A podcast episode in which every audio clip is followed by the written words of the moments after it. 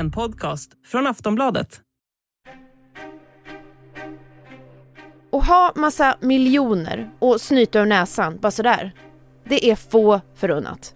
Men att låna sig till stora summor, det har desto fler möjlighet att göra. Det är ganska många svenskar som har lånat en hel del. För att kunna ha någonstans att bo exempelvis. I Sverige äger 64 procent av hushållen sin bostad och av dem så har över 80 procent ett bolån. Räntan på lånen, det som det kostar att låna, den är på väg uppåt. Det är en samstämmig syn att så låga som räntorna har varit, det är inget som kommer hålla i sig. Och inflationen hänger ihop här. Den är väldigt hög, för hög. Den ska ner i tanken och då höjs räntorna så att det hela ska gå ihop. Sammanfattningsvis så blir det så att pengarna inte räcker lika långt framöver. Inkomsterna gröps ur på grund av inflationen. Lånen blir dyrare och sen har vi matpriserna och energipriserna på det. Det är många faktorer som påverkar varför det blir så här. Och kriget i Ukraina är en. Men det var mycket som var på gång i ekonomin redan innan Rysslands invasion. Det är en rätt pessimistisk syn hos många hushåll hur det här ska gå. Det presenterade Konjunkturinstitutet i en mätning precis. Den myndighet som gör olika analyser för hur det går för ekonomin. Jaha, det här var ju mörkt. Nej, inte bara. Vi ska reda ut det här i Aftonbladet Daily. Jag heter Amanda Hemberg Lind. Andreas Cervenka, ekonomikommentator här på Aftonbladet. Hej! Hej hej! Hur ser boränteläget ut just nu? Det är faktiskt ganska dramatiskt, alltså det mest dramatiska läget på länge.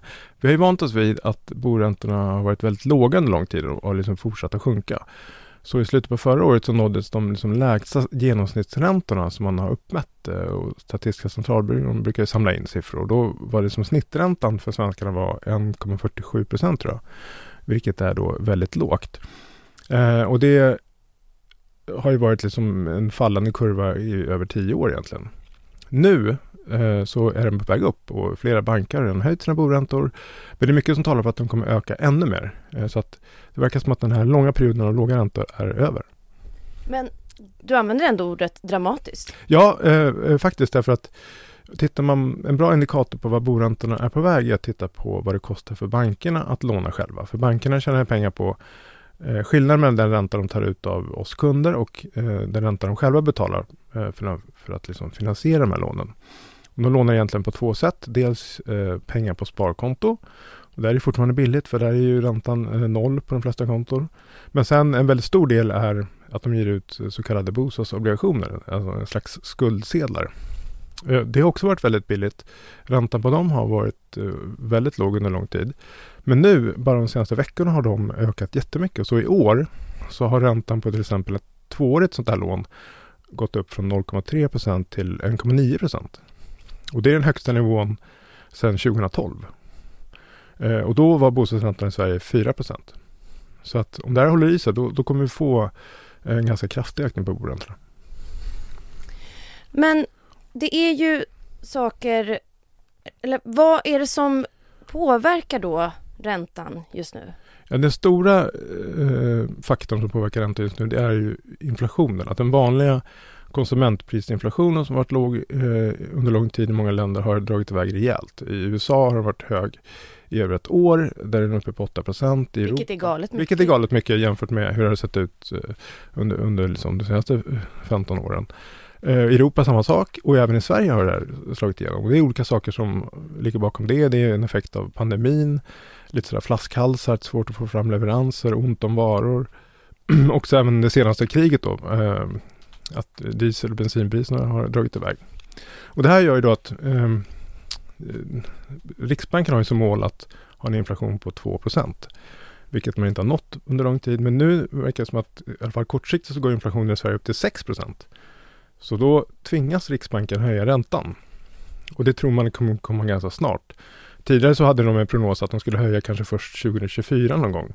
Eh, men nu verkar det som att marknaden tror att det kommer redan i år, kan komma redan i april. Och det gör man för att möta då inflationen? Precis, för det, det klassiska sättet att uh, få ner inflationen är ju att uh, höja räntan. Då blir det dyrare att låna och då ska vi liksom konsumera mindre och då blir det som lägre tryck i ekonomin. Eh, men det är ett väldigt stort gap här mellan 6% 2% och Riksbanken har ju fortfarande nollränta och haft det under lång tid. Så senast vi hade så här höga inflationssiffror i Sverige var Riksbankens styrränta 7-8% Det visar lite hur lite grann snett de, de ligger i det här. Men är det upp och nervända världen det här? Ja, det är det, det, är det verkligen därför att um, vi har ju haft uh, liksom inflation i Sverige i alla fall mätt i tillgångar, framförallt bostäder som har ökat jättemycket.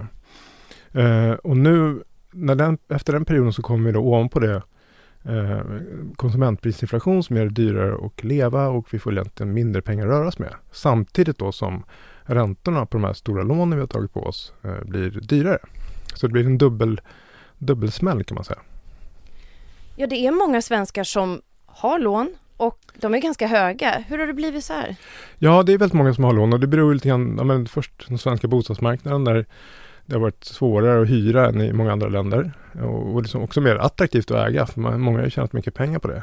Eh, och den stora förklaringen då att eh, bostadspriserna har gått upp så mycket och för att eh, finansiera sitt boende så måste man ta på sig mer och mer lån eh, som befolkning betraktat. Så bostadslånen i Sverige har ökat från 2 000 miljarder 2011 till 4 000 miljarder. Så det är klart att när räntan går upp då blir det plötsligt ganska höga räntekostnader för att dra runt de här lånen. Men brukar inte lönerna hänga med då i det här? Att de också höjs då i takt med inflationen. När allting blir dyrare så får man också mer i lön. Mm, precis, och det blir en intressant avtalsrörelse nu, vad, vilka krav som kommer komma. Eh, man kan tänka sig att man då kräver att man ska ha 5-procentiga löneökningar. Då, då kanske risken är, tror jag, motargumentet att men då kan det bli en självförstärkande effekt som får inflationen att dra iväg ännu mer. För då måste företagen höja sina priser och så vidare. Så att vi får se vad kraven landar på. Eh, men jag tror det är en ganska eh, hyfsat säker prognos att det kommer inte bli prisökningar som är över inflationen eller ens i nivå med den. Så att eh, vi kommer få reallöneökningar i alla fall på kort sikt i Sverige. Eh, reallöneminskningar. Det vill säga att vi får mindre pengar eh, att röra oss med. I alla fall på kort sikt. Vi är alldeles strax tillbaka. A lot can happen in the next three years. Like a chatbot may be your new best friend. But what won't change? Needing health insurance. United Healthcare Tri Term Medical Plans are available for these changing times. Underwritten by Golden Rule Insurance Company, they offer budget friendly, flexible coverage for people who are in between jobs or missed open enrollment. The plans last nearly three years in some states, with access to a nationwide network of doctors and hospitals. So, for whatever tomorrow brings, United Healthcare Tri Term Medical Plans may be for you. Learn more at uh1.com. Vad ger då det här för konsekvenser? Om, om vi just fokuserar på de här dyrare lånen då. Mm. Vad, kan det, vad kan det ge för konsekvenser för hushållen? Ja, men precis. Om man tittar då. Eh, tittar man nu på kurvorna så ser det ut som, om vi, om vi tar att liksom bankernas finansieringskostnader på samma nivå som 2012. Då var det boräntan de tog ut 4 eh, Så vi låter oss eh, ponera att, att den går upp till 4% och det känns inte alls osannolikt just nu. Eh, då skulle svenskarnas ränteutgifter, i alla fall före ränteavdrag, öka från kanske 60 miljarder per år till 160. Och den här ökningen, en 100 miljarders ökning, det är alltså mer än vad vi lägger på kläder och skor. Det är svårt att ta in den siffran. Ja, men precis. Mer än vad vi lägger på telefoni eller alkoholhaltiga drycker och sådana saker. Eh, och det är klart att samtidigt som mycket annat blir dyrare, och mat blir dyrare och allt möjligt blir dyrare, så, så väl inte jättemärkligt att, att tänka sig att många drar in på sin konsumtion. Och om eh, tillräckligt många liksom drar ner på sin konsumtion, då påverkar det hela ekonomin och i värsta fall kan vi få en lågkonjunktur. Då. Eh, så att det är väl det scenariot. Det är den risken också som man har pekat på. att att ha höga lån därför att blir det en eh, snabb ränteökning eller att bostadsmarknaden faller upp då eh, drar vi ner vår konsumtion. Så det återstår att se hur det blir men, men den risken är rätt uppenbar ändå. Men kan det till och med bli det bli som det som hände i eh, USA? Att folk helt enkelt förlorar sina hem, eller? Nej, det, det, tror jag är mindre sannolikt i Sverige, för det är ett eh, helt annat system. Där I, USA kunde man då eh, så att säga, lämna tillbaka nycklarna till banken. Och så blev det bankens problem. Så att man hade köpt ett hus för och lånat 5 miljoner så var det plötsligt värt bara 4. Så kunde man lämna över nycklarna till banken och det var inte så bra. Då fick man liksom motsvarigheten till betalningsanmärkningar och så. Men det, man slapp i alla fall det här, den här skulden. I Sverige fungerar det inte så utan du, du kommer aldrig bli kvitt skulden. Så att jag menar om du tvingas sälja eller säljer en bostadsrätt med en miljon i förlust och har kvar ett lån på en miljon så kommer du behöva betala tillbaka det resten av livet. Är det här bättre system då? Ja, men det, det, det, kan man säga att det är bättre för Det är bättre på det sättet att eh, Jag tror inte att det är många som kommer tvingas eh, sälja sina hem på grund av att värdet har sjunkit. Det som kan få folk att tvingas sälja det är om de inte klarar av räntekostnaderna. Om de blir så höga så att de inte har pengar helt enkelt. Eh, men jag tror då kanske det ska gå ganska långt. Det här är väldigt bra för bankerna för de, eh, risken för att de gör kreditförluster är ganska låg. Eh, men bo, bolån är nog det sista vi slutar betala på just på grund av de här orsakerna. Så det återstår att se men det är klart att om man känner sig väldigt svettig, man sitter med en bostadsrätt som är värd mindre än lånen, då kommer man ju spara jättemycket pengar.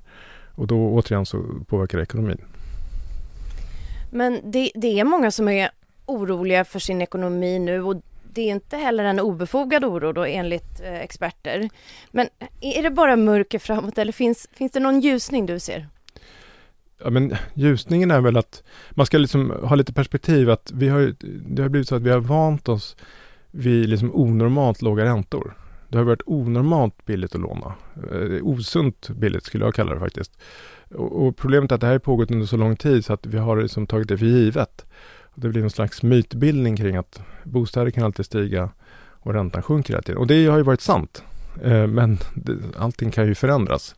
Eh, så att vi ska komma ihåg att det var ju inte längre sedan än, än runt 2008 före finanskrisen, eller runt finanskrisen som boräntorna var kanske 5% eller mer. Eh, och det är inte historiskt sett någon hög ränta. Så att det vore inte jättekonstigt om de gick tillbaka till den nivån. Och det är klart att eh, många har, kommer ju ha råd att betala även de räntorna.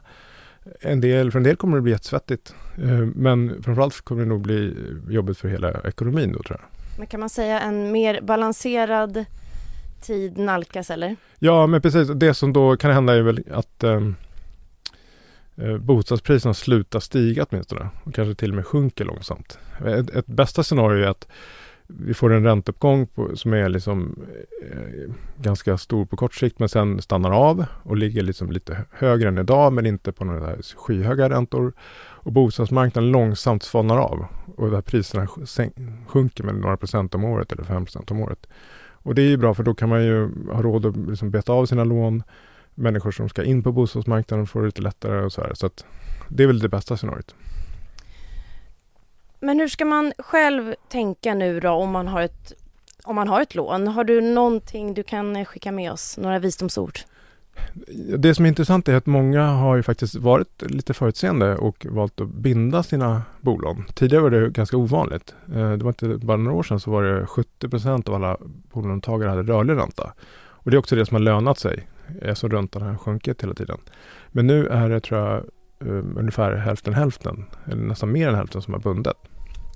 Så den här, det, det som är positivt med det är att ränt, den här räntechocken då som kommer, kommer inte slå igenom över natt utan det dröjer lite och det är bra. Eh, men det är, man ska fundera på liksom, ja, vad har man för marginaler och då kan det vara bra att låsa in eh, räntan på några år för att veta vad man kommer betala. Eh, det är väl inte dumt. Eh, och sen är det väl liksom ja, att då se över sitt sparande och allt de här, alla de här klassiska, eh, klassiska råden. Men eh, det är klart att det, det är lite ett vänteläge och det, som, det har ännu inte påverkat bostadsmarknaden. Alltså priserna har inte fallit dramatiskt. Så det är väl lite liksom ett, ett vänteläge och man ska veta, vi, vi vet inte var, var eh, det här kommer ta vägen. Därför att det har varit några liksom hack i kurvan när räntan gått upp lite grann. Rådet att så här, nej men eh, bind eller sälj en bostad. Det har ju varit ett felaktigt råd. Eftersom det hela tiden har stigit. Men det kommer ju förstås en dag där, där hela den här um, sagan om den svenska bostadsmarknaden uh, tar slut. Tack Andreas Cervenka, ekonomikommentator här på Aftonbladet. Tack så mycket. Du har lyssnat på Aftonbladet Daily med mig, Amanda Hemberg Lind. Och vill du höra mer så kommer vi med ett nytt avsnitt redan imorgon. Hej så länge! A lot can happen in three years, like a chatbot may be your new best friend. But what won't change? Needing health insurance. United Healthcare Tri Term Medical Plans, underwritten by Golden Rule Insurance Company, offer flexible, budget friendly coverage that lasts nearly three years in some states. Learn more at uh1.com.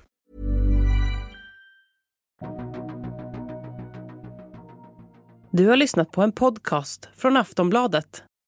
Ansvarig utgivare är Lena K Samuelsson.